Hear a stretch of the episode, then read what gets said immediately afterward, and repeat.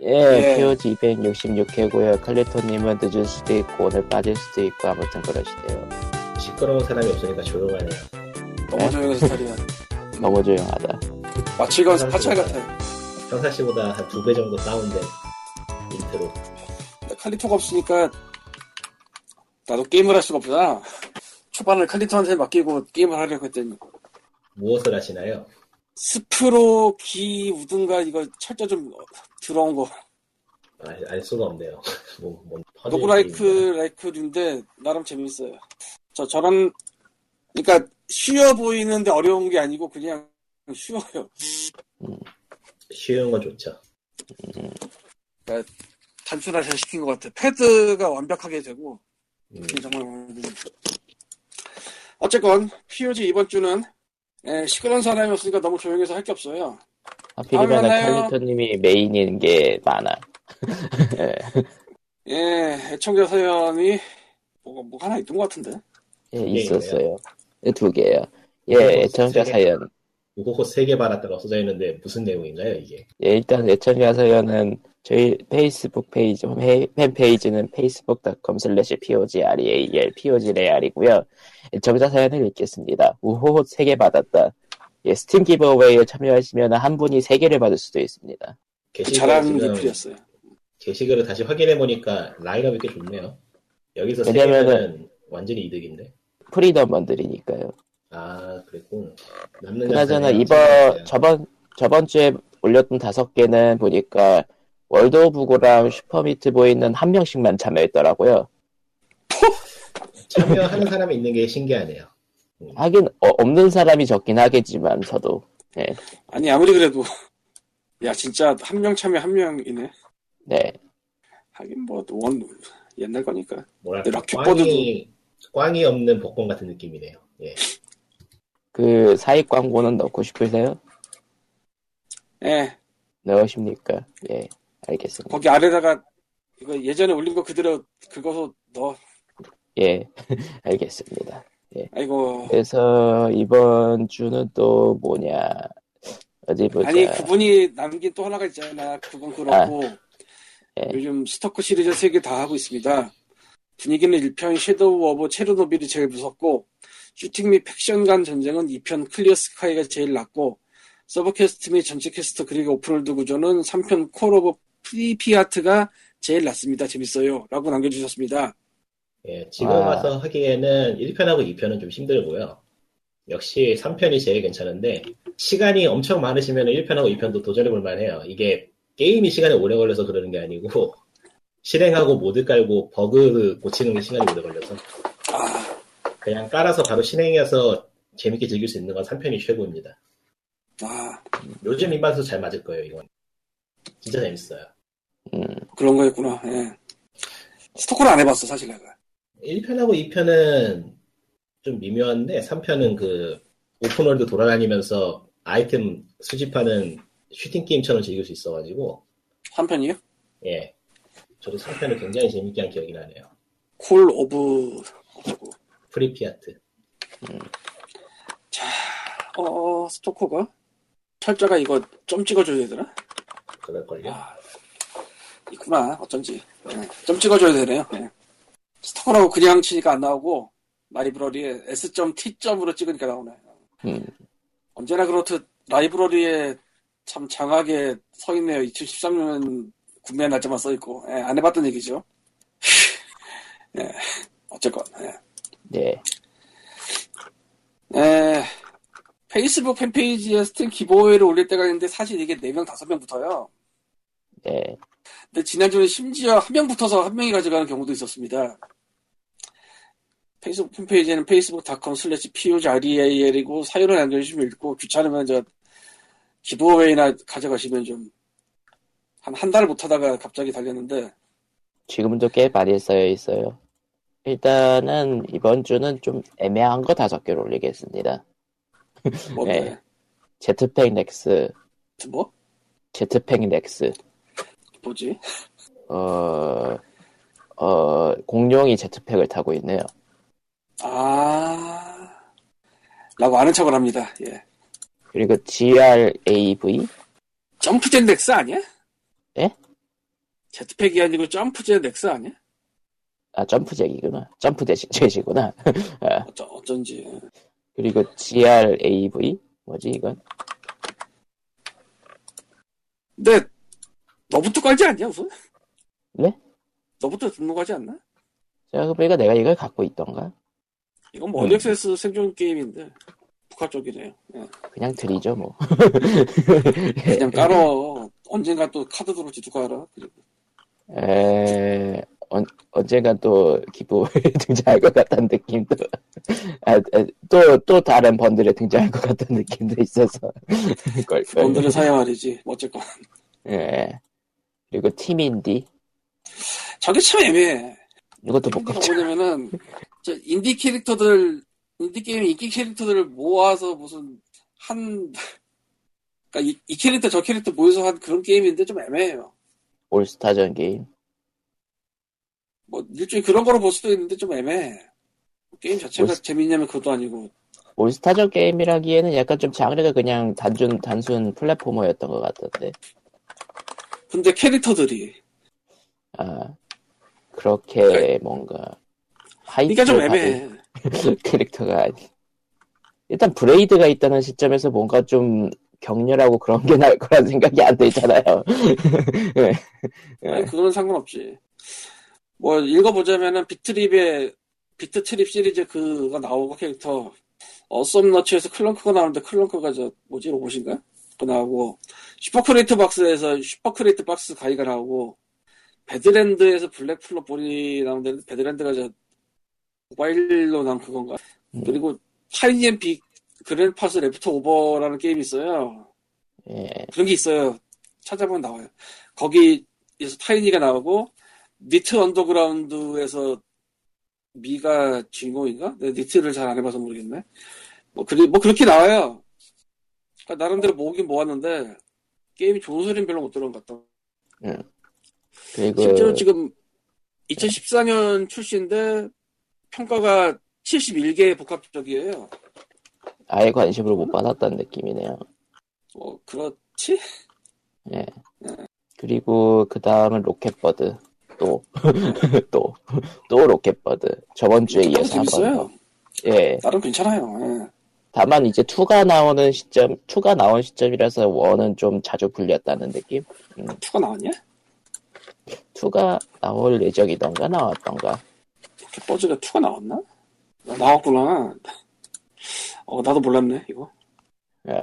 올해 나왔구나. 올해 1월 27일에 스팀에 써있네. 나온 지 얼마 안 돼. 그러니까 어쨌든 2가 나올 시점에서는 1은 확실히 그냥 이제 푸는 느낌? 근데 뭐 어차피 2를 지금 뭐 살 사람이면 1을 샀으면서 2가 나왔다는 사실을 알면서 엄청 좋아하는 사람이 살 것이고 로켓버드가 사실 PC에서 그렇게까지 많이 유명하진 않았을 텐데 저게 원래 풀3으로 나왔던가? 아마 그럴 거예요. 예. 좀 늦게 나온 편이라 PC로 뭐 그럭저럭 할 만은 하다? 예. 공짜로 받아가 거분하다? 예, 뭐 어쨌든 그리고 마지막은 엘드리치. 아 한글 나와. 맞아 로켓버드. 아 로켓버드는 그치? 공식 한글이죠. 예. 한글 나와. 안 한글 안 사요가 안 돼요. 뭐 아무튼 이번 주는 좀 애매한데요. 다음 주는 또 라인업이 풍부하네요. 다음 주라는 게 그 위에서 다섯 개를 얘기하는 것 같네. 오버그로스도 있고. 스타듀 벨리도 또 있고. 근데 너는 챙겼냐? 스타듀밸리야 예전에 있죠. 야 이제 스타듀밸리 남아 도는구나 확실히. 그것보다도 출시한 시점에서 사람들이 확실히 많이 샀으니까 스타듀밸리는. 아 출시한 시점에 샀어? 출시하고 첫 번째 세일죠? 아 빨리 샀네. 네. 스타듀밸리는 쟁여놓으면 좋은 게임이에요. 조만간 멀티플레이로 추가될 것 같고. 멀티플레이가 그게 닌텐도 스위치 전용인 건지 아니면 PC도 적용되는 건지 모르겠네요. 그때 발표를 제가 그 영상을 나중에 따로 봤는데 그 타임 익스클루시브로 그 닌텐도 스위치로 일단은 공개를 하고 나중에 PC판이나 다른 플랫폼도 추가를 해줄 것 같더라고요. 기간 독점. 예. 기간 독점 정도는 보통 하지. 영원히 안 나오는 것도 웃겨서. 뭐 아무튼 그렇습니다. 그리고 보니까 GDC가 하고 있죠. 아 별로 관심이 없어서 모르겠네요. 지금 뭐 우리는 지금 한국에서 지금 뭐 딴 게 더 뭐 속색이는데 지금 뭐 GDC고 나발이고 IGF고 나발이고. 꼭 그게 아니더라도 GDC는 그야말로 좋은 의미로 개발자들을 위한 컨퍼런스라서 일반 사용자가 딱히 관심을 가질 만한 건 많지 않아요. 근데 사실 그냥 개발자 온지로 보기에는 몇 년 전부터 성격이 좀 달라져서 뭐 자랑하러 나오시는 분들도 늘어났겠고 뭐 실제 3월에 뉴스 냈고 있으면 온다 뭐 이런 것도 있을 수 있고 맨이나 뭐 그런 데서 열심히 정리하고 있으니까 찾아서 보시면 될 것 같다. 나는 호로 아저씨가 돼가지고 이제 뭐 다 상관없고 모르겠고. 안녕하세요, 호로 아저씨예요. 갑자기 나타났어요. 저런. 페이스북 팬페이지에 올릴 제 샵에 보고 치울 DVD도 올리고 있으니까 참조해 주시고요. 오늘은 우선 좀 깨는 소식이 있는데 POG 호로 아저씨를 들었던 분들이 하면 몇 주 전에 누치오 풀치의 비욘드나 누치오 풀치의 좀비2 얘기를 했던 거를 기억을 하실지도 모르겠어요. 그러니까 그 상어가 좀비랑 아니 좀비가 상어랑 싸우는 그 좀비2 뭐 이런 거. 엔딩에서 뉴욕 다리 위를 좀비가 가고 있는데 옆에 차가 아무 이상 없이 잘 다니더라. 그 좀비2. 그런 게 있었어요. 예. 그런 게 있었죠. 비욘드 저 배관공이 지하 내려가서 이제 물 어디 가서나 보려고 했더니 좀비가 일어나가지고 눈가를 빵 해서 으악 하는 그 예. 한국의 VOD로 들여왔어요. 굉장히 뜬금없이. 며칠 전도 아니고 어제쯤에 BTV, SKBTV 보는데 집에서 그거 영화 쪽에 못 들어왔나 보고 있었거든요. 네. 근데 갑자기 낯익은 게 있는 거야 거기. 그래서 딱 클릭을 했더니 누치 풀치 영화가 5개가 있네. 세상에. 깜짝 놀랐어요. 그래서 구글 플레이를 검색을 해봤습니다. 네. 똑같이 있고요. 뭐 BTV에서 1,400원에 그냥 관람인데 구글 플레이 쪽에서는 1,000원에 소장. 뭐 이러면 소장 가야지 뭐. 문제는 이제 이게 얼마나 암전이 됐는지를 제가 확인을 못했어요. 암전이나 뭐 그건 삭제는 안 했을 것 같고 암전이 있을 것 같은데 얼마나 그런 게 있을지 모르겠어요. 네. 참고로 5개는 비욘드와 좀비2와 시티 오브 더 리빙 데드와 무덤 위에 세운 집, 그러니까 하우스 바이 더 세미터리랑 검은 고양이 블랙헤이 이렇게 5종류고 웃긴 게 이제 구글 플레이 쪽에는 그 루치풀치의 좀비2 영화 포스터를 쓰면서 네. 영화 포스터가 그 구더기 끌어있는 좀비 얼굴이거든요 원래. 네. 모자이크 해놨어요 거기다. 네. 이럴 거면 그냥 딴 거 써. 딴 그림 있어 이거 말고 이게 뭐야. 예, 깔깔깔. 얼마나 암전이 꼭 뭐 그런 거 확인을 못했는데 1,000원이니까 뭐 언제 저는 일단 검은 고양이랑 무덤 위에 세운 집은 사놨는데 DVD가 없는 거라서 제가 비욘드를 한번 비교해보면 알 것 같은데 아직 못했어. 시간이 없어서 앞으로도 할지 모르겠고 어쨌건 뜬금없이 이제 풀치 영화가 5개 들어온 김에 소개를 해봤습니다. 옛날에 쭉 비디오 시절에는 아예 삭제를 해버렸거든요. 하시면 돼? 모르는구나. 그랬었어요. 예. 네. 영화를 무더기를 만들어 놓고 그랬어요. 막 뭐 하려고 그러면 뭐 장면이 건너뛰고 이랬는데 네. 요새 그러니까 21세기 넘어서 2010년 이후에는 제가 DVD를 한국과 산게 별로 없어서 DVD를 잘 모르겠고 VOD의 경우 장면을 삭제를 하진 않는데 거기에다가 블러를 씌우는 경우가 있어요. 네. 그러니까 모자이크 말고 뿌옇게 하는 거. 네. 소우 시리즈를 제가 SKBTV에서 예전에 VOD 있을 때 봤었는데 초반 거는 그게 없더니 나중에 시리즈가 가면 갈수록 블러가 생기더라고. 그 블러를 왜 넣는지 모르겠어요. 그게 뭐 등급 때문에 넣은 건지 아니면 한국에서 법으로 뭐 있는 건지 잘 모르겠는데 아주 개짜증이 났거든 사실 그때. 예. 그러다가 이블데드 리메이크를 18금 붙어있는 걸 확인하고 VOD에서 봤는데 걔도 그냥 블러블러 해놔가지고. 그래서 이 누체풀치 영화가 지금 들어온 것도 블러질이 돼 있을 것도 같고 아닌 것도 같은데, 모르겠어요. 봐야지 알겠어. 비교를 해봐야지 알 것 같아요. 비욘드나 이런 거. 어쨌건 뭐, 한글 안 사요.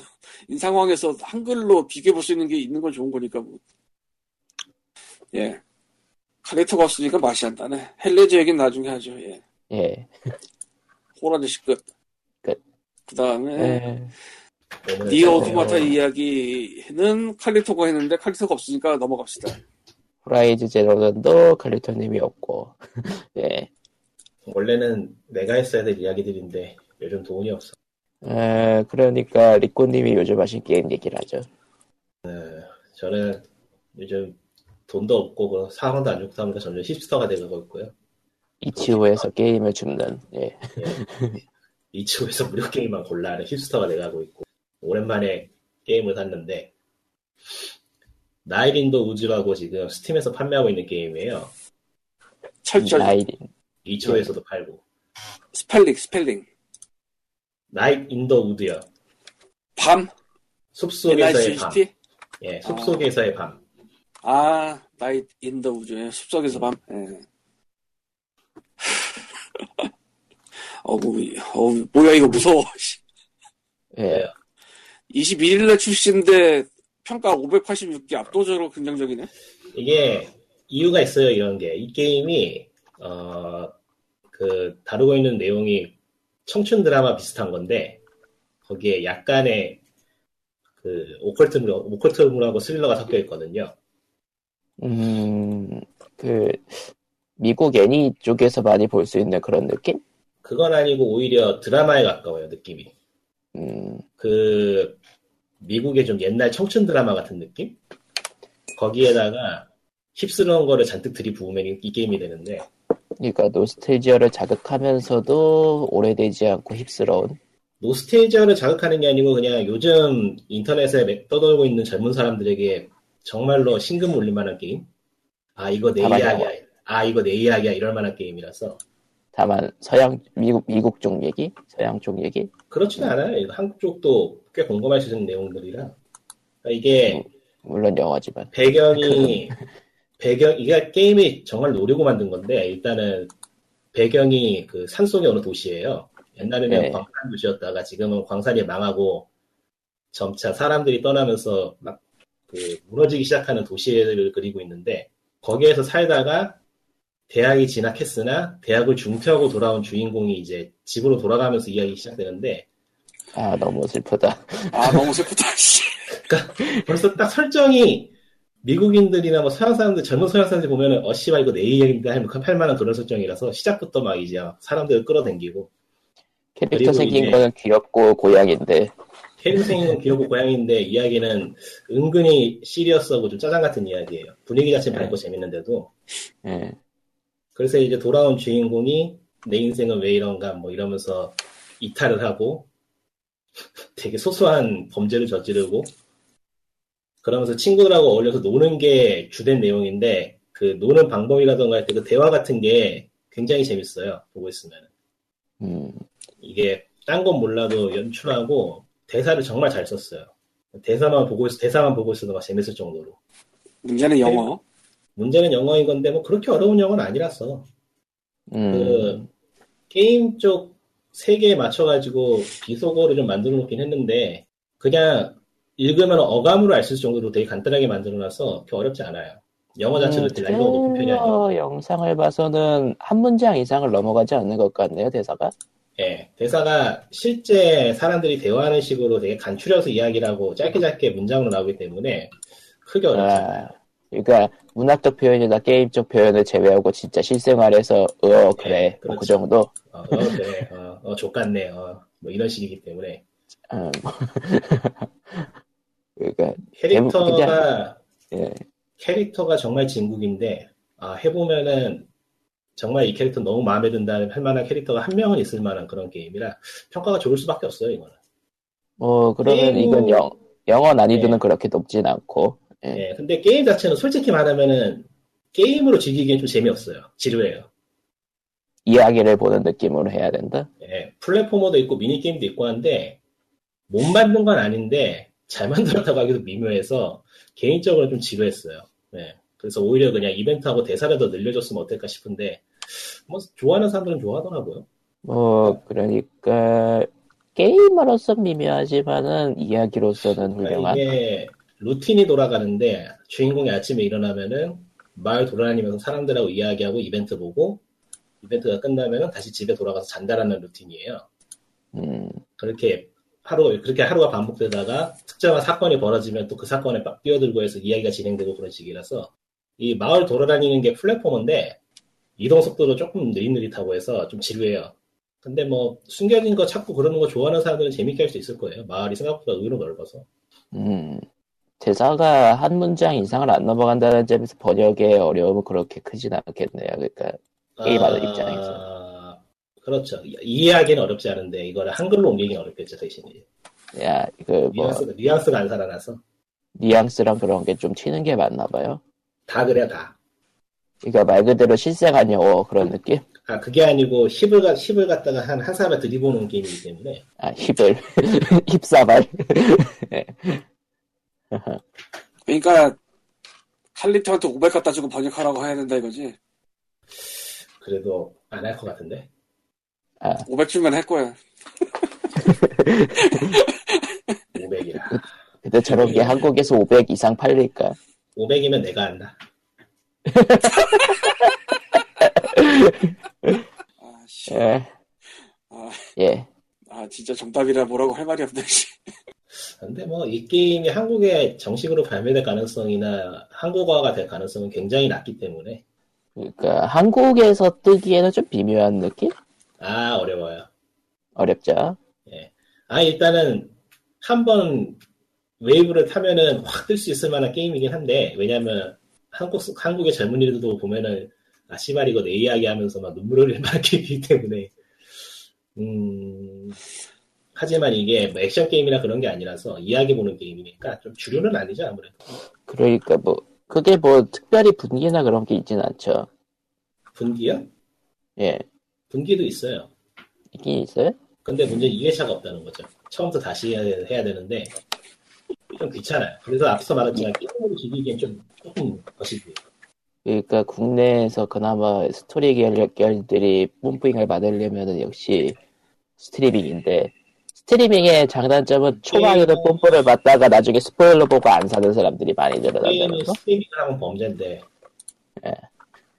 직접 해야지. 이거는 스트리밍으로 보면 의미가 없죠, 사실. 그러니까 나이트 인 더 우즈는 직접 하는 게 나은 게임? 어느 게임이든지 직접 하는 게 나아요. 그건 그렇죠?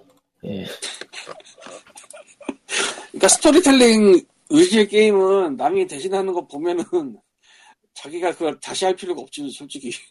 그쵸. 응. 잠시 반짝하고 더 팔리는 게 있긴 하지만서도. 제작이 엄청 오래 걸렸어요, 이 게임이. 원래는 재작년 2015년쯤에 나왔어야 되는 게임인데, 미루고 했거든요. 이게 보면은 되게 정성을 많이 들인 게임이에요, 해보면은. 그래픽이라던가. 그러니까 대충 즐기면 잘 모르는데 관심이 많으신 분이나 게임 제작하시는 분들은 해보면 감탄할 만한 부분이 좀 있을 거예요. 그러니까 예를 들어서 마을을 돌아다닐 때 이 지붕 위로 올라갈 수 있거든요. 네. 그러니까 마을의 낮은 장소에 있다가 높은 장소로 올라갈 때 배경음악이 바뀌어요, 조금씩. 아. 배경음악 템포가 높아져요. 아하. 이런 식으로 되게 소소하게 손댄 게 많아가지고 디테일 게임. 그래픽 디자인은 거의 뭐 어디에서 무슨 스크린샷을 찍던 간에 아트가 될 정도로 뛰어나서. 사실 그냥 게임 스샷들이 그냥 그 일러스트 배경화병 뭐 그런. 저게 저 스테이지, 그러니까 스토어 페이지에 있는 저 스크린샷들이 딱히 정성들여서 찍은 스샷이 아니에요, 저게 그냥. 그냥 지나가다 찍은 스샷인데. 지나가다 여러분이 아무데서나 찍어도 저런 화면이 나와요, 이거. 화면 근데 배경화면으로 써도 괜찮을 것 같은 것들이 많네요. 예. 화면 때깔이 무지막지하게 좋은 게임이라. 뭐 아무튼 나이트 인 더 우즈. 예. 근데 게임은 미묘하다. 그게 너무 아쉬워요. 게임으로서는 기묘한. 게임으로 즐기기에도 좋았으면은 이거는 올해의 게임으로 낙인을 찍고 명작이 될 만한 게임인데 그것까지는 아니라서 좀. 그러니까 흔히 얘기하는 갓겜까지는 아니다. 갓겜 누군가에겐 갓겜일 수도 있고 모두의 갓겜은 아니다. 보편적 갓겜까지는 아니다. 잘 만든 게임이야, 그래도. 그리고 좀 잘 다루지 않은 이야기 다룬 게임이기도 하고. 네. 이게 좀 정치적인 이야기도 직접적으로 말하진 않지만 은근히 내비치는 게 있어요. 그게 무슨 얘기인지는 직접 해보시는 걸로. 짜잔. 네. 뭐 저는 뭐 슈퍼로봇 대전 V 비타판을 받아서 하고 있습니다. 샀다는 거죠? 네, 샀죠. 지난주에 샀다고 얘기한 것 같긴 한데, 그 동전 얘기하면서, 그러면서 네. 세상에 존재하지 않는 비욘드 워스 동전도 있다고. 맞아. 네, 그런 게 있다는 거에 너무 충격을 받았어. 세상에 존재하지 않는 거 어떻게 갖고 있지? 저자는 우리의 시대선, 아니, 세계, 뭐지 그거? 세계선? 이번에, 네. 세계선이죠. 세계선 맞나? 나도 헷갈리는데. 어쨌든, 예. 네. 시로대 할만해요? 예, 네, 할만해요. 괜찮게 나온다 보네, 다행이네. 슈로델. 왜 말이 이어지지 않았구나. 슈로델을 사서 하려고 사실 그 등장하는 작품도 애니메이션도 챙겨봤는데. 확실히 원작을 보고 나서 하는 게 낫긴 하겠더라고요. 그러니까 그 이번에 제작진이 굉장히 뽐뿌를 준 게 그 우주전원 야마토인데. 네. 애니메이션 보시면 알겠지만은 딱히 뭐 군국주의 미화라거나 뭐 우익적인 내용이 들어가 있지는 않아요. 대신에 그 아무래도 제작된 게 일본이다 보니까 일본 쪽에 그 공국 문화가 들어가 있어서 그게 좀 거슬리긴 하는데 딱히 메시지가 없는 애니메이션은 아니라서 그 야마토를 쓴다는 것도 사실 그냥 우리나라에서 만들었으면 거북선을 썼겠고 미국에서 만들었으면 뭐 넬슨 하면 영국에 넬슨은 어디더라 어쨌든 뭐 그런 느낌? 그거는 거기까지는 모르겠어요. 그거는 해석에 따라서 의견이 분분할 거라 생각되기 때문에 왜냐면은 작품을 보면 알겠지만은 이게 그 뭐랄까 좀 거시기한 게 있긴 있어요. 없다고는 못해요. 예. 그러니까 그 군국주의까지는 아니지만 국뽕은 있다. 일본에 배경이 일단 그 등장인물들이 일단 군인이니까 예. 그 설정에서 오는 불편함이 있죠. 불편. 예. 그러니까 아무래도 전혀 우리에게 어떤 해를 끼치는 건 아니지만은 일본 군인들이 모여서 군가 부르고 있으면 한국 사람들이 보기에는 뭔가 껄끄러움이 있잖아요, 아무래도. 예, 그렇죠. 딱 그 정도 느낌? 딱 그런 느낌. 그리고, 일본 군대 문화가 약간 좀 그런 게 있으니까. 그러니까 그거를 좀 배제하려고. 군대가 없어요. 뭐라 그러더라? 자위대가 있지. 자위대. 예, 뭐, 어쨌든. 그런 거를 애니메이션에서도 좀 신경을 써서 제거하려고 하는 것 같긴 한데, 원작이 있다 보니까 아예 없애지 못한 것 같고. 게임은 어떤지 모르겠네요. 뭐 아직 뭐 그렇게 말이 진행 안 해서. 예. 아니 뭐 슈로드 게임에서 그 주인공 등장인물들이 공감을 하면서 막 출동하고 그러진 않을 거 아니야? 예, 그렇죠. 그럼 됐지 뭐. 뭐 슈로드 그러니까 V가 확실히 원작 보고 하는 게 낫겠다는 생각이 드는 게 특정 작품들은 완결 이후에 들어오고 그래가지고. 예. 네. 다 챙겨보자면 끝도 밑도 없어서. 야마토는 명작이라고 해서 한번 봤고 크록상주는 보다 지쳐서 못 봤는데 네. 몇 화길래 크록상주는 아야 내용이 너무 막장이라서 시작부터 좀 그렇죠. 그건 저도 들어봐서 알고 있는데 듣던 것보다는 괜찮은데 제 취향은 아니었어요. 네. 뭐 아무튼 슈로데 V는 그냥 슈로데로서 재미가 있던데요. 예. 네. 나중에 좀 싸지면 해보기로. 오지도 아직 못 깼는데. 더빙되지 않을 거야. 다음 작품도 정발될 거야. 네. 최후의 한국어 작품이 될 겁니다. 예. 안 돼. 엉엉. 그나저나 이제 스위치가 내일 나오죠? 정말? 몰라요. 닌텐도 스위치? 3월 3일. 예. 우리나라 한국과 중국은 제외. 예. 그리고 그게 있죠. 그게 뭔가요? 그 6280 넘으면 3DS로 나오는 거? 예? 어떤 거요? 6280 넘으면 3DS로 그거 이야기해도 되나? 뭐 상관없죠. 일본에서 한번 쓰지 말면. 아니 지금 예. 앞으로 할 이야기가 있어서 물어보고 싶은 게 있어서. 잠깐요, 잠수 좀 탈게요. 네. 일하러 가셨다. 남았다. 큰일났다. 큰일났다. 써놓은 건 칼리토와 니코밖에 없는데. 청취자 여러분, 이렇게 두 명이서 당황하고 있는 장면을 듣고 계십니다. 예. 일단 젤다 신작이 지금 미친 듯이 점수가 올라가고 있어요. 리뷰가 뜨고 있는데. 근데 뭐 실제로 게임이 재밌긴 재밌겠지만. 젤다니까. 예. 닌텐도 젤다는 사실 뭐 저 건드릴 수 없는 성격 같은 거라. 네. 그거 점수 좀 낮게주면은 막 반달들하고 난리 날 걸. 반달이 나는 건 그 막 하나 둘. 아니에요. 점수 낮게주면은 다들 신나서 날뛰어요. 아 오히려 좋아하나?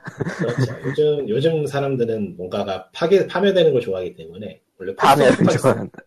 포스트 어포칼립스하고 되게 짜증 같은 영화가 요즘 유행이잖아요. 예. 네, 이제 물어보고 싶었던 거 텔레그램에 물어봤어요. 아닐걸, 저건 아닌걸, 저거는 얘기 없어요. 지금 시작을 해서 좀 빨리 나오면은 괜찮을 것 같은데. 근데 사실 너무 오래 갖고 3DS도 너무 늦어서 사실. 이식한 거 보니까 오래 걸릴 것 같긴 하더라고요, 보니. EU 파디랑 액박 파디랑 3DS 파디랑 다 다른 느낌이니까. 게임은 3DS 버전 보니까 그 스크린 두 개 놓고 스크린 사이로 왔다 갔다 하게 만들어놓은 걸 보니까 저거 너무 일을 너무 키운 거 아닌가 싶더라고요. 근데 원래는 3DS가 UU보다 더 알맞을 만한 플랫폼일 텐데 처음에 이식하려고 할 때 UUT가 제대로 안 먹었나 그럴 거야. 내가 예전에 들었을 때. 근데 좀 시간 지나니까 좀 먹더라 뭐 그런 얘기가 있었던 것 같아요. 스위치는 지금 전부 다 리뷰어들이 카트리지를 빨고 있고요. 네. 그거는 확실히 시기하더라고요. 그러니까 역한 맛이 나는 뭔가를 넣어가지고 입에 넣는 순간 역한 맛을 느끼면서 헛구역질을 하게 된다던가. 그 역한 맛이 아니고 통증 비슷하게 느껴진대요. 닿는 순간. 역한 맛이라고 할 수 없는 그런 게 느껴진다 이거군요. 선생님 질문 있는데요. 예. 카트리지 빤다는 게 정말 빤다는 거야? 예, 카트리지를 할짝할짝 핥는 거예요.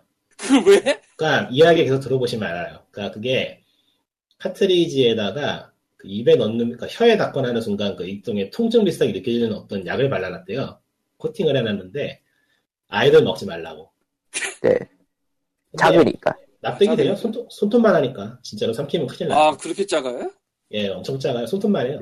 그러니까 그 비타 카트리지보다 살짝 큰 정도, 살짝 작은, 비슷한 정도? 그 정도 것 같던데. 아이들이 입안에 넣고 삼킬 만한 크기이기 때문에 머리 잘 쓴 것 같아요. 그 정도 해줘야죠.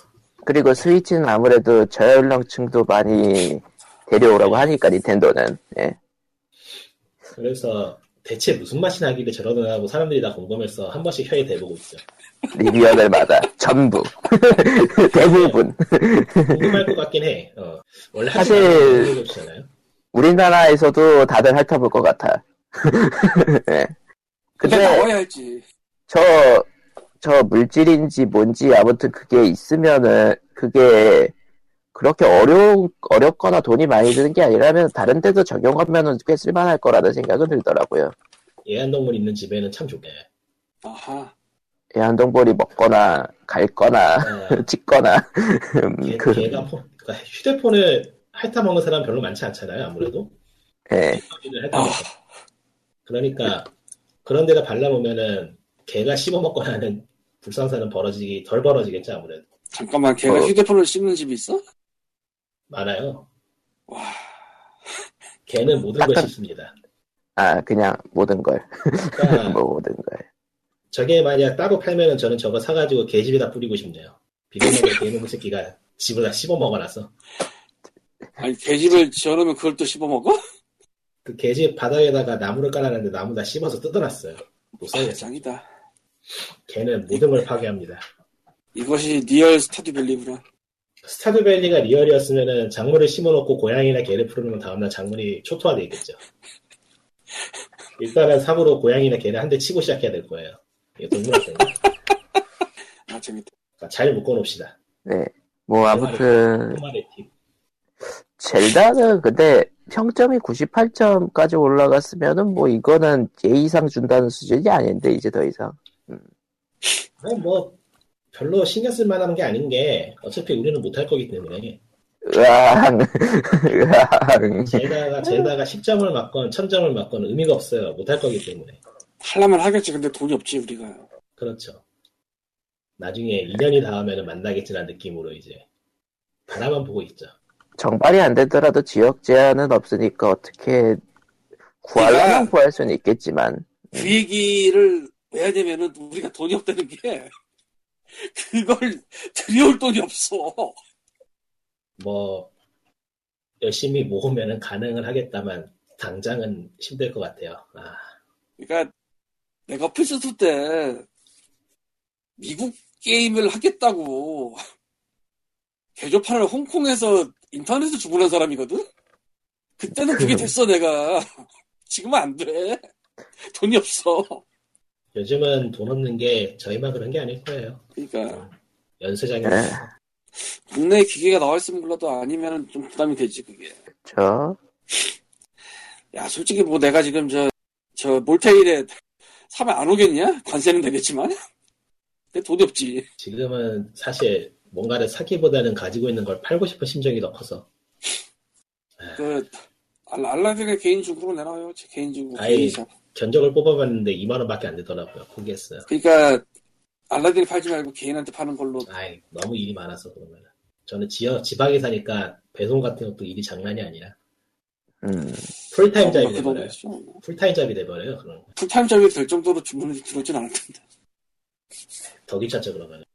아 내가 저거를 딱 땡겨와서 할까도 생각을 해봤는데 그것도 말이 안 되는 것 같고. 아. 뭐 팔 것도 의로 많지 않더라고요.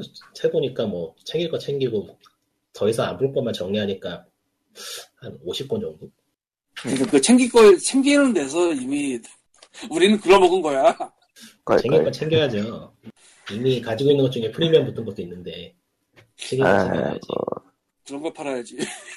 그런 것도 안 팔죠. 이게 안 되는 말이니까요.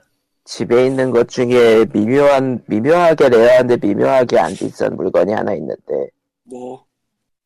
2014년 리그 오브 레전드 월드 챔피언십 입장자에게 준 후드티.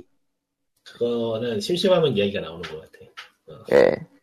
닌텐도 스위치 하기로 돌아가서 그 네. 인디 쪽을 닌디라고 소개를 했는데. 닌디. 이름 누가 지는지 몰라도 참 후지다 생각이 들었는데 따로 영상을 한 20분짜리를 프레젠테이션을 했어요. 그래서 공개된 게임을 다 합하면 40개쯤 되는 것 같은데 수는 많은데 이거다 싶은 건 없는 느낌? 메인으로 내놓은 게 그 슬림펑크 디그인가 스팀 디그인가 하는 게임 속편이던데. 아 뭔지 알겠다. 그거하고 욕하는 일인가 뭔가 하는 거. 그러니까 보면은 스위치의 기능을 한껏 이용했다라고 생각되는 게임은 두 개 정도. 그다음으로 스팀월드 하이스트나 뭐 그런 거 아니에요? 그거 비슷한 느낌이었는데 제목이 정확하게 기억이 안 나네요. 스팀월드 하이스트나 그걸 텐데 이거. 제목이 다른데 제목이 다른 것 같은데. 스팀월드 그 전편이 스팀 뭐였지? 아닌가? 내가 지금 헷갈리네. 스팀월드 디기 전편일 거고 그 땅 파는 거. 예. 스팀월드 하이스트는 저 턴제던데 해보니까 아마 이걸 것 같은데. 예, 그거 이게 올해. 네. 그거 2일 거예요. 이게 보고 보셨으면 예전에 비해서 확실히 땡겨긴 많이 땡겼다는 느낌인데 굵직하고 좋은 거는 다 저기 소니에게 뺏겼다는 느낌이 들고. 근데 사실 뭐 뺏고 뺏기고의 문제가 아닌 게 이미 소니가 일단 거의 다를 집어먹고 MS가 어느 정도 끌어오려고 노력을 했으나 그 와중에 삽질 연락하고. MS는 끌어오려고 노력을 했으나 엄청나게 삽질한 결과 다. 오히려 지금 쫓아냈죠. 네. 반면 6180도 뭐 반사이익을 받았습니다. 이해는 안 가지만. 뭐 한쪽이 망하면 한쪽은 돈을 버는 법이죠. 근데 그것도 그때 안 나왔으면 또 달랐을 것 같아 보니까. 어쨌건 그리고 닌텐도야말로 사실 인디 신경 쓰는 것도 같지만 뭐 그 전에 뭐 닌텐도는 인디 쪽에서는 악명이 자자했기 때문에 걔네들하고 인디 못하겠다는 걸로. 최근에도 그랬어요. 그래서 이번에 스위치까지 와서야 좀 그나마 좀 풀어준 건데 그래도 여전히 소니도 있고 PC도 있는데 굳이 스위치까지 가야 되는 생각이 드는 것도 사실이라. 그리고 신종객이라 개발 킷을 주긴 줄려나? 일단 저기 소니 맨키로 아예 그냥 자사 스튜디오 맨키로 관계를 유지시켜가지고 개발하지 않는 이상은 좀 힘들겠죠. 그래도 이번에 내놓고 보면은 신경을 많이 쓰게 썼더라고요. 어쨌건 뭐 그렇게 말아먹어서 배운 게 있었는지 나오면 알겠죠 뭐. 진짜 나오면 알겠지. 아 사고 싶은데 돈이 없다. 예 이렇게 돈 없는 암울한 얘기에 이어서 더 암울한 얘기 좀 더 해볼까요? 뭐? 아이 뭐 딱히 더 암울해질 것도 없어요 이거는. 규제요. 규제. 예. 나는 규제 생각을 하면 오늘 갑자기 생각이 난 건데, 난 TV조선 좀 규제했으면 좋겠어. 예? 자. TV조선. 아, 되도 않는 걸 막 틀는데, 아, 진짜. 그거는 이번에 탄핵에 실패하면은 자동으로 규제가 되지 않을까요? 대신에 더 심각한 게 생기겠지만. 아니, 성공하든 실패하든 걔는 살아남을 것 같아서 더 짜증나. 뭐, 살아남겠죠. 아, 씨. 국민 언론이잖아요. 어. 전통과 역사를 지닌. 뭐, 아무튼, 다시 돌아와서. 조선일보는 예. 광고를 달라. 예, 뭐, 게임사들이 이제 확률화 하여튼 자율규제안을 보강에 내놨지만, 정치권에서는 이제, 발의된 법안은 당연히 별개로 추진한다라는 입장을 내놓고 있다라고 하네요. 이원실 관계자들에 의하면. 예. 조선일보 광고는 내가 던졌지만 너무 의미 없다. 아무튼 모두 못 듣고 지나간 걸 왜 다시 한번 말을 하니? 도대체. 예, 뭐 아무튼 한 번 더 설명을 해야지 더 재미가 없는 법이니까요. 예. 야. 아무튼 저번에 말씀드렸듯이 게임화 확률형 규제야. 아, 확률형 게임 규제안이 세 가지가 현재 계류 중이라고 해야 되나? 이게 조선 때문에 꼬였어. 아씨 정리 좀 하고요.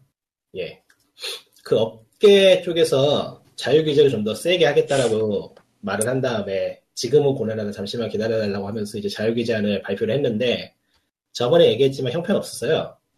제대로 만들지도 못했고 실제로 시행은 7월에나 한다고 미뤄놓은 상태이기 때문에 실질적으로 법이 통과되는 걸 막을 만한 위력이 없었죠. 사실 법이 통과돼도 법을 집행해야지 뭐 치료가 나오고 그러는 거라. 그래서 일단은 기사 같은 걸 보니까 이제 정치권에서는 확률형 자유규제 뭐 나온 거 보니까 니네들이 제대로 할 것 같지 않다. 법 가자. 규제법 가자. 이렇게 이야기를 하고 있고 그럴 수밖에 없을 것 같아요. 지금 보니까 이게 예전부터 되게 희한하게 갑자기 법이 확 나왔는데 그렇게 하라고 이야기를 했을 때는 잠잠하다가 뜬금없이 3개나 나왔어요. 정우택 의원, 노웅래 의원, 이원우 의원이 각각 대표 발의한 법들이 지금 3개가 있고요. 네. 한번 비교를 해봅시다. 자, 일단 정우택 의원. 정우택 의원이 대표 발의한 법은 내용이 가장 세요. 제한 일자는 2016년 7월 4일이군요. 뭐 거시기 웹에서 좋아할 만한 내용인데 확률 고시를 확실하게 법으로 때려 박아놨고요. 그리고 관리도 한다고 써져 있고 아니야 관리를 한다고 써져 있는 건 아니었어. 딴 거하고 잠깐. 확률 고시를 확실하게 해야 된다고 명시를 해놨고 그 확률을 지키지 않은 거를 그 다른 사람들이 고발을 하면은 벌금을 1,000만 원 때린다고 돼 있어요. 그리고 고발했던 사람은 포상금 지급. 그러니까 일종의 법 하라치를 만드는 법인데 이게 문제가 뭐냐면은 확률 고시를 위반했는가 위반하지 않았는가를 정부에서 관리한다는 내용이 없어요. 정확하게는 어떻게 관리하겠다는 내용이 없어요. 그냥 고발 있고 고발해서 포상금 지급 있고 고발 당하면은 뭐 벌금 1,000만 원 이거라서 법이 좀 이상해요. 아니 법안을 직접 안 봐서 모르겠는데. 그러니까 이게 확률형 아이템이 뉴트리아가 아니잖아요. 네? 뉴트리아라면 이런 식으로 법을 만들어도 뭐 크게 문제는 없을 것 같은데. 아, 그 뉴트리아 뭐 잡는다고 뭐 그런 거 최근에 있었나? 뉴트리아 잡아서 뭐 꼬리 가져가면 돈 준다고 들었는데. 그래서 사람들 잡고 다녔다가 잘 안 되니까 이제는 웅담이 좋다고 나와서 이제 씨가 마르고 있죠. 예. 네. 그러니까 확률형 아이템이 정력이 좋다는 얘기가 나오지 않는 이상은 좀 무리가 아닌가. 네.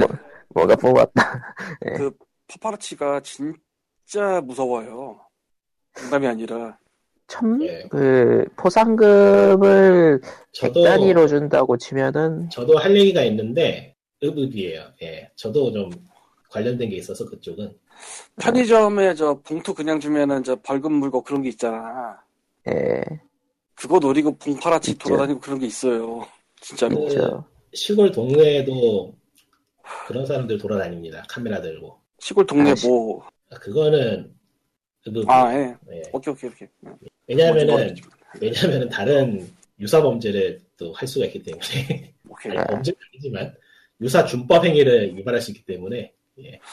그거 유사 벌칙급 행위 벌칙급 행위 뭐 그거 학원도 있나? 아마 어서 그렇게 들은 것 같은데 예전 커뮤니티 같은 건 있지 않을까 싶어요. 네. 그러니까 예전에 그 뭐냐 담배꽁초랑 그 정지선에 대해서 포상금을 세게 준 적이 있었거든요. 몇 년 전에. 그때는 정말 학원까지 있었어요. 이야기가 너무 멀리 가는 거니까 그러니까 법파라지 여기까지 하고 다음으로 넘어가면은 다음은 농내원인데요. 어디 보자. 제한일자도 똑같네요. 7월 4일 2016년. 예. 이게 그러니까 그쪽에서 회의를 해가지고 이것저것 모아본 다음 이 중에서 한 개 통과시키자고 지금 그 소위에 올라가 있는 것 같아요. 그래서 네. 소위에서 이제 회의를 거친 다음에 이 중에 한 개가 통과가 되거나 아니면은 퓨전을 해가지고 대안 법안이 나와가지고 그게 통과가 되겠죠. 계속 해보면은 농내원은 지금 게임 업계 쪽에 좀 우호적인 상황이에요. 보면 자율 규제하고 내용이 거의 똑같다고 보면 돼요. 그러니까 자율 규제의 내용을 법안으로 만드는 것 정도. 자율규제는 말 그대로 자율규제고 이쪽은 법이고. 네, 이분은 다른 쪽에서 잘하는 게 있는데 그 비영리 게임 심의 면제 법령을 지금 발의해놨어요. 아하. 그거하고 현재 법령에는 게임의 중독성을 그 조사해야 된다는 식으로 법에 명시가 돼 있거든요. 일단 게임을 해로운 걸로 찍어놓고 시작을 하는데 네. 그거를 바꿔가지고 게임이 어떤 건지 중립적인 그 상황에서 조사를 해야 된다는 식으로 법령을 바꿔놨어요. 그러니까 이분은 조금은 그 온화한? 예전에 윤광재 의원이 발의했던 법하고 비슷해요. 거기에 이제 그 확률형 아이템 그게 껴있다라고 보면 될까요? 그러니까 별개예요. 그 법도 있고 그 법도 있고. 예. 별개라서. 그러니까 노웅래 의원의 저 비영리 게임 12 면제는 통과가 돼야 되는 법이라고 생각을 하기 때문에 뭐 이야기를 해봤고요. 확률 고시법은 잘 모르겠지만은 어쨌든. 현재 발의된 것 중에는 가장 온화한, 유한, 네. 예, 가장 별 쓸모가 없을 것 같은 법이긴 한데, 예, 네. 그리고 다른 것도 쓸모가 있냐고 하면은 의법이라서, 예. 다음은 이제 의원욱 의원이 대표 발의한 법인데, 제가 보기에는 이게 가장 꼽힐 것 같아요. 깔끔하게 100분의 10 확률 이하의 확률형 아이템 판매하는 게임은 그냥 청소년 이용불 가능급. 심플. 그러니까 확률형 아이템 팔면은 청소년이 못하게 하겠다는 법이에요. 그냥 간단하게. 다만 저 확률형 아이템의 규모가 어떻게 되느냐에 따라서 문제가 발생할 수 있다. 그런 느낌? 그런 것보다는 청소년들을 대상으로 한 게임이 싹 사라지겠죠. 일단. 하긴 모바일 게임 중에 청소년 대상으로 한 게임들이 대부분 그러니까 확률형 아이템 팔고 있으니까요. 100분의 10 확률 이하의 확률형 아이템 판매는 그거 이상의 확률이면 이미 확률 아이템 판매하는 거라고 보기가 힘들 것 같고 그리고 사실상 이게 한국 시장 상황이 비즈니스 모델이 확률 아이템을 파는 게 아니면 장사가 안 되는 것도 사실이기 때문에 뭐 다른 대안을 생각해 본다면 그거 정도 있으려나? 그 게임 내 재화를 인앱으로 구매 가능하게 해가지고 사용하게 하는 정도 모바일 중에 그런 게임 조금 있죠. 그러니까 이게 그나마 현실성이 있어 보이긴 하는데 결국에 문제가 되는 거는 게임사에 대한 신뢰이고 과소비 문제라서 게임사의 신뢰 쪽은 어떻게 하겠다는 건지 잘 모르겠어요. 이게 어떻게 관리라고 잡아내겠다는 내용은 별로 없어서. 근데 가장 쉽고 확실하기 때문에 이게 가능성이 가장 높고 제한일자는 이건 혼자 10월달이네요. 작년. 예. 그러니까 생각을 해볼 때 확률형 아이템에 돈을 너무 많이 쓴다라는 거에 대해서 불만이 나오거나 민원이 들어올 만한 거는 아무래도 성인이 아닌 사람들이겠죠. 성인이 내가 여기 돈 많이 썼다고 민원 넣는 거 좀 이상하잖아요. 이상하진 않은데? 그 확률을 속였다거나 뭐 사기라던가 그런 걸로 넣긴 하지만 그런 걸로 넣은 게 아니고 내가 그냥 돈을 많이 썼다라고 민원을 넣으면은 민원을 넣기보단 병원을 가봐야겠죠, 그 사람은. 아니 근데 민원식이랑 넣는 게 미성년자가 민원 넣는 것보다 성년자가 민원 넣는 게 더 빨리 떠오르죠. 미성년자에 대한 내용을 성인이 넣는 거는 다른 얘기죠. 내가 쓴 돈은 내용과 더 부모가 아이가 부모가 민원을 넣었다. 그런 건 당연히 가능하죠. 그건 기본값으로 깔고. 근데 자기가 쓰고 자기가 민원 넣는 경우는 있다고 봐요. 그 있었어요. 그런 식으로 해서 환불 받기 위해서 뒀던 건 도시자살처럼 내려오는 이야기라서. 민원이라는 게 요즘은 또 사람들이 참는 그 임계점이 되게 낮아져서 예전보다 좀 더 많이 들어가려고 있을지도 몰라요. 그래서 법이 지금 3개씩이나 나온 건지도 모르죠. 나는 그 부분유료와 가차 이쪽을 안 하지만 안쪽에서는 뭐가 좀 아니다 싶으면 일단 물어뜯고 보거든. 나도 뭐가 좀 아닌 짓을 했다 그러면 물어뜯고 보거든. 나만 해도 그러니까. 개인적으로는 법 이 3개 다 마음에 안 들고요. 그냥 그쵸? 이런 식으로 해가지고 관리를 일단 하게 되면은 일단 세금 들어가는 게 마음에 안 들고. 이게 이런 식으로 해놓으면은 어떻게든지도 빠져나가고 이상한 짓을 하는 회사는 안 할 거기 때문에. 그러니까 법으로 해두면 법으로 돼 있는 게 늘 좋은 게 아니고. 아니, 법으로는 큰 거만 하는 게 좋아 원래.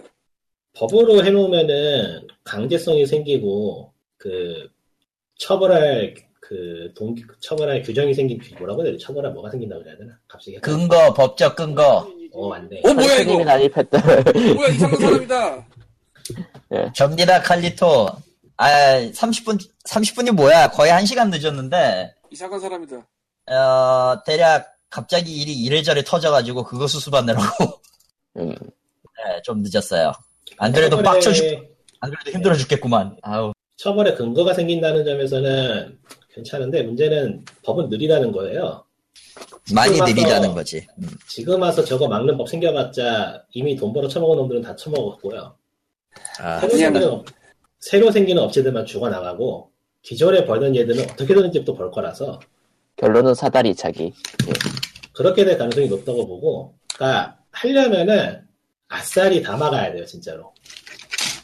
아싸리 당황하기보다는 솔직히 예전에 개등이에서 하루에 30인가 한 달에 30인가 그런 거 있었지만 배틀로안이 한시적으로 100만원짜리인가 그런 거 냈지만 아무 일 없이 넘어갔잖아.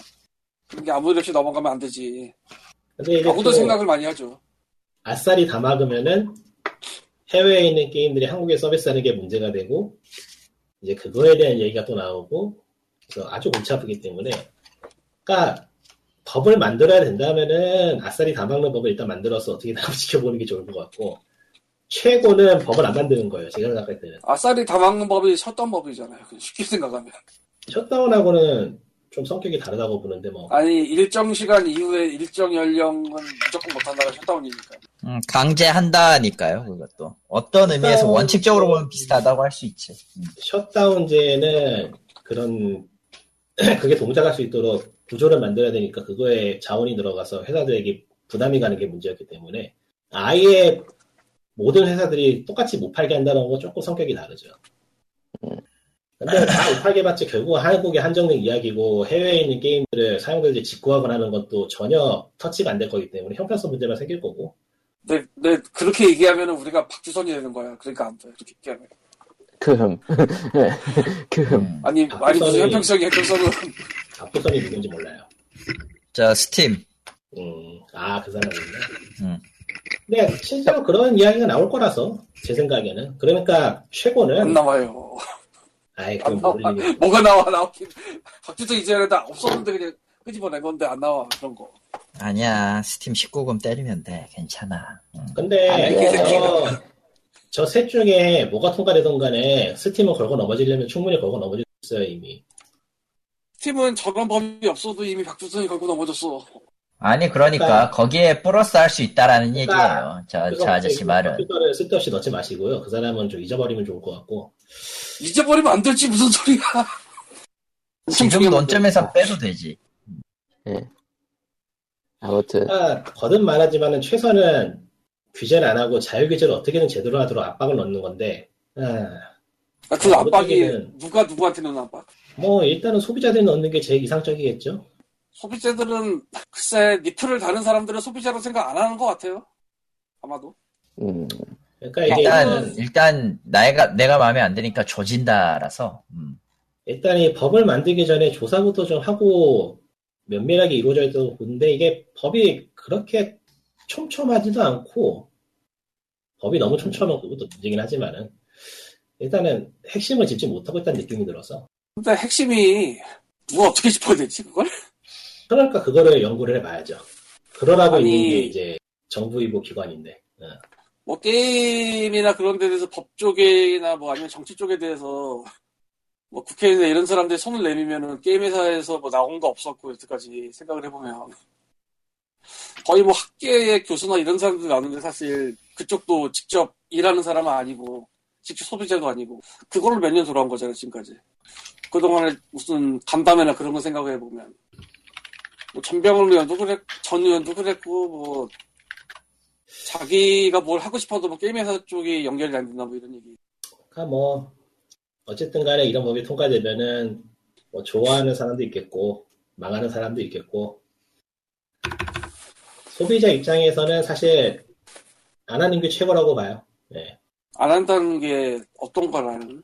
아 게임은 안 하는 거지 당연히. 확률형할 때 파는 게임은 안 하는 게 최고다. 아니야 그냥 게임이 없어지면 돼. 모든 게 해결되고 모두가 행복해질 거야.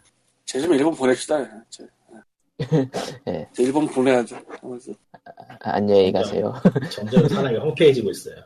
아 일단 내가 이런저런 일을 하면서 느끼는 거지만 한국에 있어서 필요한 사업은요 부동산이랑 농사만 있으면 돼요. 나머지는 다 필요 없어. 나도 필요 없어. 부동산만 있으면 돼. 여러분 한국이 저렇게 위험합니다. 한국은 몇 가지의 예를 놓고 봐도 지식정보산업은 절대 할 수 없다라는 걸 같은 업계 사람과 전에 좀 만나서 얘기를 하다 보니까 나온 결론이에요. 한국에는 뭐, 정보통신산업이 필요가 없어요. 그렇게 큰 이야기는 굳이 POG 살 이야기는 할 필요는 없을 것 같고요. 예. 아무튼 다시 게임으로 돌아가서 어떻게 되든 지옥이 펼쳐질 것 같고 좀 스팀은 건드리지 말아주고. 사실 저런 법이 통과되면은 문제가 되는 것들은 잘 빠져나가고 엉뚱한 것들이 얻어 터지니까 문제인 건데. 저 법하고 상관없이 이미 한국이 지금 개처반이라. 아니 도대체 난 이걸 몇 주째 얘기하는 건지 모르겠는데. 그거는 이제 그만하세요. 다 알아요. 네, 굳이 안 얘기해도 다 깔고 들어가니까. 굳이 그걸 얘기하실 필요가. 병원 갔는데 병원에 텔레비 틀어놓은 거 TV조선 틀어놨더라고. 거기서 아 진짜 에고야. 짜증나게 보고 있는데. 짜증난 얘기가 나오는데 무슨 짜증난 얘기인지 알 거예요 대충. 네. 알지 뭐 대충. 그러니까 뭐 사람마다 좀 생각이 다를 텐데 저는 올해 이후로 그쪽에 관심을 그냥 차단을 해버렸어요. 호러 영화나 보면서 사실 그렇게 2개월이었는데 그래서 중간 2개월 정도가 없고 이제 딱 지금 현재에 와 있다고 생각하면 되는데 어쨌건 저 누군가 나가야 되는 사람이 안 나가고 있잖아. 그런 사람이 있어요 어쨌건. 그러다 보니까 시간이 길어지다 보니까 엉뚱한 것 같고 막 엉뚱한 소리를 하는 사람들이 생기는 것 같더라고요. 짜증나 죽겠어 보고 있으면. 그러니까 오래 그냥 개기고 있으면 되는 줄 아는 그런 뭐 할 얘기가 있었는데 그러다 보니까 네, 뭐. 무슨 얘기 하려고 했지? 할 얘기가 있었는데 잘려가지고 까먹었잖아요. 원래 다들 까먹고 그러는 거였어. 네. 칼리토님의 니어 오토마타랑 호라이즌 제로던 얘기는 넘어가고요. 넘어가고 싶잖아. 한 시간 지나서 귀찮아. 다른 얘기도 넘어가죠. 예. 다음 주에 할 거야. 그만. 호라이즌 제로던은 어차피 내일이 뭐야? 지금 플레이가 가능한 것 같아서 다음 주에 다시 같이 얘기를 하는 걸로 하고. 나도 헬레즈 다음 주에 할 거야. 왜? 받아줄 사람이 없으니까. 절레절레. 진전이 안 돼. 어쨌건. 그리고 섀도우 오브가 정식으로 런칭을 했어요. 8월 22일에 팝니다라고. 섀도우 오브를 한 게 아니고 공개가 된 거죠, 정보가. 공개가 됐죠. 8월 22일로. 한글로 한글로도 나온다고 이미 얘기가 나왔고. 할 얘기 뭐였는지 기억났어요. 뭔데? 그 현재 지금 한국의 그 게임 관련 법이 혼돈의 카오스라는 얘기를 하려 했는데. 그 전에 말했던 그 엄청나게 길고 아무리 봐도 이거는 엿먹어봐라고 같은 그 자유규제법 있잖아요. 네. 네. 그거 조만간 통과될 것 같고요. 통과는 이미 됐잖아요. 통과가 이미 됐나? 하여튼. 네. 효력 발휘가 될 것 같고 그거에다가 여기 규제가 끼고 셧다운제는 페이지가 됐던가 남아있던가 아직 남아있다. 남아있죠. 그러니까 이런 식으로 지금 가면 갈수록 게임 관련 쪽 법이 아주 혼돈의 카오스가 되고 있는데 이게 앞으로 무슨 문제를 만들 것인지 참 두근두근하네요. 아, 갑자기 지금 이게 궁금해졌는데 네. 법률 개정안이나 뭐 새로 내는 법률이 없을 때 네. 접수를 받고 위원회 심사를 할 것이고 체계자구 심사가 뭔지 모르겠지만 아, 나 지금 읽고 있어요. 심사 진행 단계 여기 띄워놓고 뭐 그런 거 하고 본회의 심의하고 정부 이송을 한 다음에 공포를 한다고 순서가 돼 있는데 네. 대통령 결재 안 거치나? 대행 있잖아요. 네? 대행 있잖아 대행. 그리고 뭐 입법은 그거 하나 맞춰본 거잖아요 지금 그 사람. 딴 짓 하면서 되는 거지. 입법은 대통령을 그렇게 대놓고 거치진 않잖아요. 제가 따로 찾아봤는데 그게 궁금해서 한번 찾아봤는데 그 소위 심사고 돼 있는 거 있죠? 네. 거기서 통과되면 사실상 통과되는 거래요. 아. 그러니까 이 세 개 법이 지금 소위 심사 단계잖아요. 예. 거기서 이게 정리돼서 통과가 되면은 사실상 그건 이제 발효가 된다고 봐도 뭐 크게 문제가 없는 그런 상황이 되는 거라고 해서 그러니까 다루지 안 그러면 이거 안 다뤄요 굳이 귀찮은데. 이게 지금 이 세 개의 법 중에서 한 개가 통과가 되거나 이리저리 짜맞춰서 통과가 될 가능성이 굉장히 높기 때문에 얘기를 하는 거예요. 뭐 어쨌든 꿈도 희망도 없다. 그러니까 이게 지금 정말로 좀 살리고 싶으면은 지금 있는 법을 싹 정리를 해도 모자랄 판국에 더 누더게 만들고 있으니 참 이거는 어이가 없네요. 근데 여기서 한번 생각해볼 거는 과연 게임법만 저러고 있을까? 여기서 아 근데 게임이 유독 심하더라. 딴 것도 찾아봤는데 영화 쪽도 찾아봤는데 이 정도는 아니더라고요. 게임이 이상하게 좀 심해요 법이. 영화도 뭐 있어요? 영화도 당연히 법 없죠. 아니 법은 있는데 뭐 개정되는 그런 게 있나? 그런 거 올라오는 거 찾아보니까 다른 것을 좀 들여다보게 되는데 게임처럼 이렇게 혼돈의 카오스를 복잡하진 않더라고요. 나는 다른 저 영상이나 그런 쪽 그런 거는 뭐 사실 규제할 게 딱히 있지도 않으니까 끼켜봐야 저기 저 지능법 같은 거 그런 게 좀 걸리는 게 복잡하지 게임처럼 이렇게 규제하는 게 막 골 때리게 막 이렇게 있고 그런 거 같진 않더라고요. 어허 지금 심심해서 의안정보 시스템 검색을 한번 보고 있는데. 아, 원래 제안하고 그런 거는 되게 많구나, 그냥. 엄청 많아요. 네, 그리고 그냥 회의록 보면은 회의도 안 하고 그냥 막 딴 게 엄청 많아가지고. 이 중에서 되는 건 되고 안 되는 건 안 되고 그러겠지만. 네. 최근에 그 회의록 보면 문제가 되는 게 이런 법들이 중요도가 낮기도 하지만은 다른 법들도 별로 다뤄지지가 않더라고. 실제로 보면 의원들이 그 최근 최고전원 관련돼서 싸우고 있더라고, 아직도. 그런 거예요? 최고전원이요.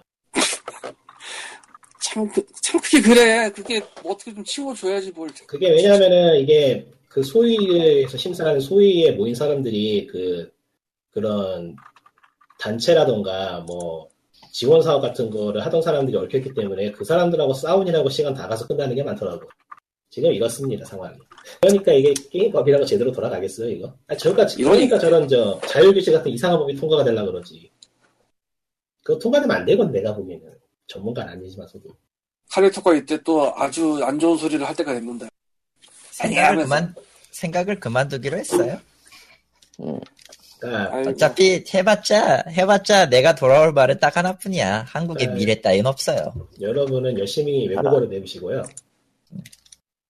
나도 솔직히 그 시장 상황이 아직까지 그 뭐라고 해야 되지? 한국어라는 특색이 있어서 어찌되었든 먹어준다라는 느낌으로 이 일을 하고 있긴 한데 나는 하면 할수록 이 번역이라는 게 정말 게임 면에서는 딱히 메리트가 없거든.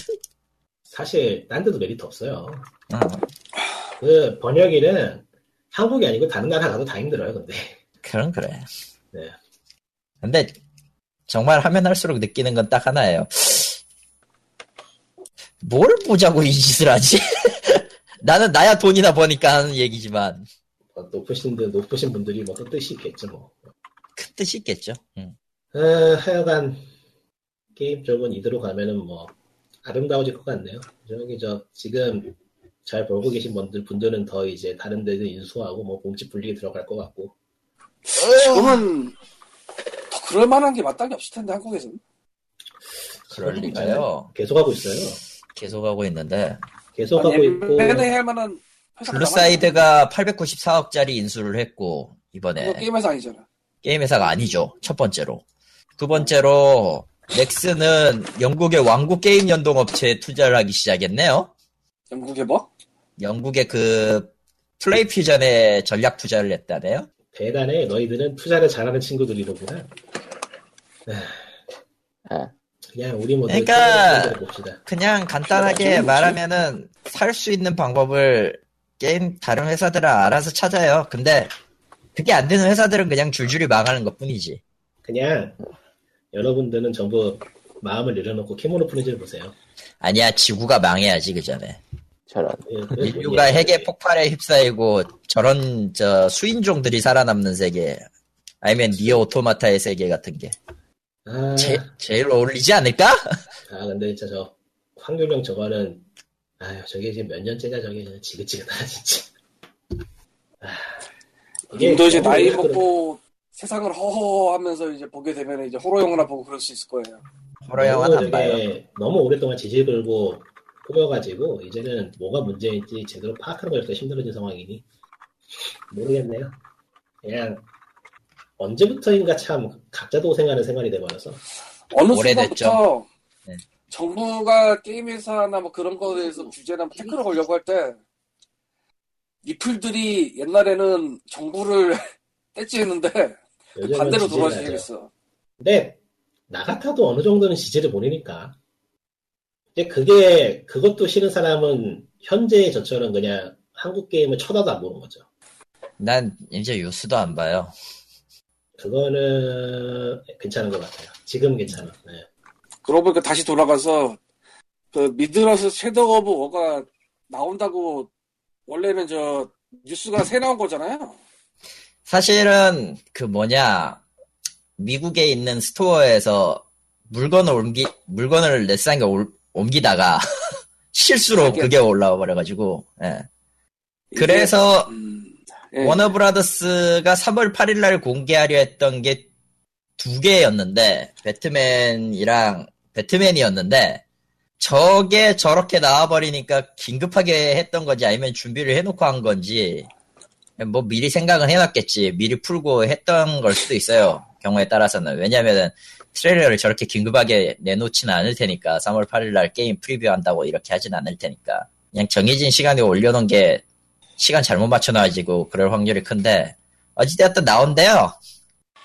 휴. 아 전작 섀도우 오브 모르도르의 후속이라고 일단은 얘기가 그렇게 나왔고 영상 떴고요. 거기까지만 얘기하면 되지 않을까요? 그렇죠. 예. 모르도르도 안 해본 사람은 어떡하나요? 해보셔야 될 거예요. 관심이 없으니까 상관이 없죠. 관심이 없으니까 상관은 없는데 근데 저도 사가지고 하긴 했거든요.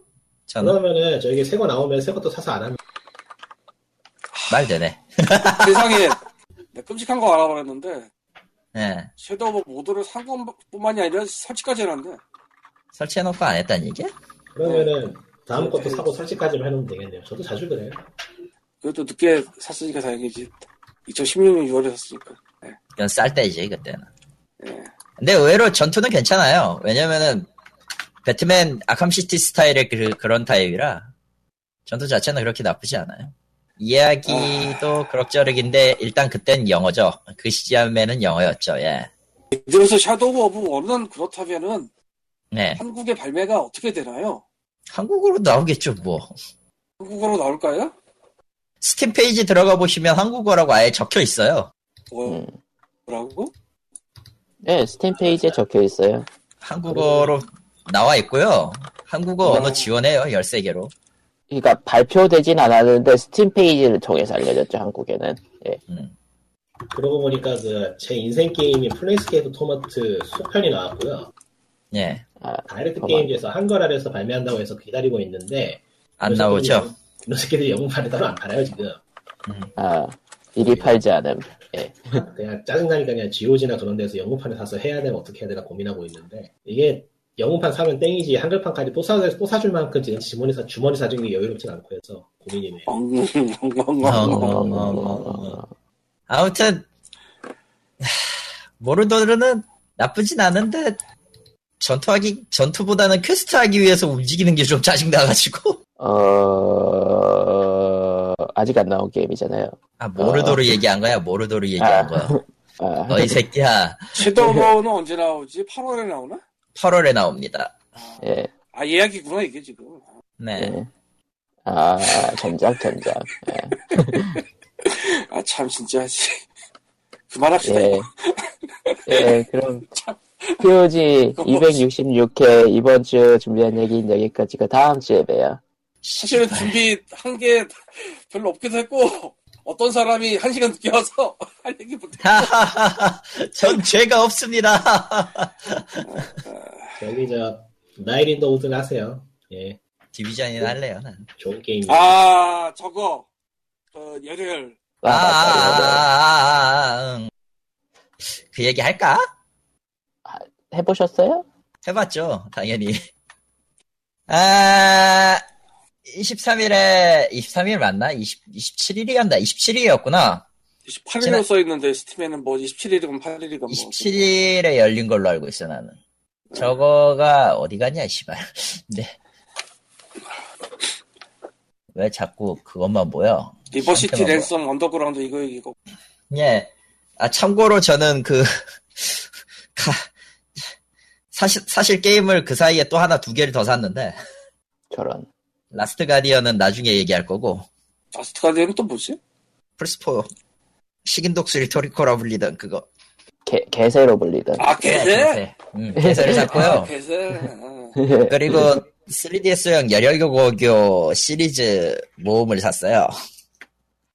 뼈가 아픈데, 아무튼. 그 열혈고교 시리즈 중에 열혈교로 다운타운이었나? 그게 맞을 텐데 다운타운은 아닌가? 아무튼 그거의 북미판 리메이크가 바로 리버시티 랜섬인데 원래는 네. 이게 양덕들이 메인으로 만들었던 프로젝트였던데 이거를 지금 테크노스의 그 열혈교구 IP가 아크 시스템 워크에가 있어요. 길티기어 만든 회사. 그거를 킥스타터 시점에서 이미 판권을 샀다고 해야 되나 계약을 했다고 해야 되나 뭐 어쨌든 계약에 가깝지 않을까? 계약을 했겠지. 계약이 가까운 게 저거를 IP를 살 수는 없어요. 저 보유하고 있으면 아예 쪼개버리기 때문에 쪼개서 팔 수는 있는 좀 미묘해지기 때문에 이거가 어찌되었든 아크 시스템 워크의 공식을 받고 나왔습니다. 언어는 영어와 일본어를 지원합니다. 그리고 키보드로 하기에는 조작이 영 안 좋아요. 패드 최적화라고 하기에도 좀 애매해요. 그러니까 옛날 열혈고기 시리즈는 방향키의 2버튼만 쓰면 되는 거였거든요. 아. 그래서 점프가 A, B 동시였어요. 그러니까 A가 펀치고 B가 킥이었는데 B가 킥이고 A, B 동시에 누르면 점프 이런 식이었는데 그걸 분산을 해놓으니까 무슨 결과가 생기냐면은 기본 값으로 얘기할게요. A 버튼이 액박패드 기준으로 A 버튼이 점프고요. B 버튼이 잡기예요. X가 킥이고요. 맞는 것 같기도 하고 아닌 것 같기도 하고 헷갈려. Y가 펀치예요. 이러다 보니까 조금 복잡해요. 저 연계나 이제 공격하는 게 좀 복잡한 그런 타입이에요. 좀 익숙해지는데 시간이 좀 많이 걸리더라고요. 모션 자체는 굉장히 깔끔하고 좋습니다. 예, 나쁘지 않아요. 게다가 이야기도 그 뭐라고 해야 되지? 양키 스타일 특유의 그 있잖아요. 뭐라고 해야 되나? 정의로운 불량배가 악의 기운에 물려붙는 불량배를 때려잡았는데 나는 조만간 다시 나오겠다 하면서 15년 뒤인가 5년 뒤인가 탈출을 해요. 뭐 그런 식의 스토리예요. 내용만 봐도 뭔가 이해가 안 되는데 일단 왜 악의 파워가 부족하냐라는 개소리를 하는지 잘 모르겠는데 캐릭터는 이제 그 각 지역에 있는 거점에서 바꿀 수 있고요. 그러니까 여러 명이 나와요. 여기서 한 4-5명이 나오고 특정 거점에서 NPC로 있는 애를 갖다가 도와주면은 걔가 동료로 합류하는 그런 시스템이에요. 기본적으로 주어지는 캐릭터들은 능력치가 꽤 괜찮은데 그 체육관에서 얻는 레슬러만큼은 너무 힘들어요. 모든 능력치가 빵이거든. 근성 빼고. 어떻게요? 적을 때려잡으면 레벨업을 합니다. 그리고 열혈고교 다운타운 시리즈처럼 다운타운이 맞나는 모르겠는데 아무튼 그 시리즈처럼 그 나 첫 번째 스테이지는 학교를 벗어나면은 마을에 각 마을에서 이제 먹을 수 있는 그 아이템 같은 거 있죠. 그걸로 네. 능력치가 올라가요. 기술책 같은 것도 거기서 사야 되고요. 당연하지만 죽으면은 갖고 있던 소지금의 절반이 깎입니다. 이것도 원작하고 동일하죠. 아. 근데 이 게임의 가장 큰 골치 아픈 문제 중에 하나가 맵이 부실해요. 정확하게는 목적지를 가르쳐는 주는데 어디로 가야 할지 모르겠어요. 내가 지금 학교를 못 빠져나가고 있거든 지금. 원작도 약간 좀 그런 느낌이긴 했었는데. 아니 원작은 그래도 이것저것 옮기다 보면 갈 수 있는 것도 많고 할 수 있는 것도 많았는데 이거는 지금 내가 학교를 이잡듯이 뒤지고 그 보이는 너드랑 공대들이랑 뭔가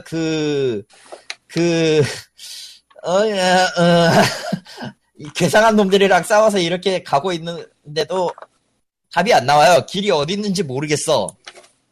맵이 좀 많이 불편해요.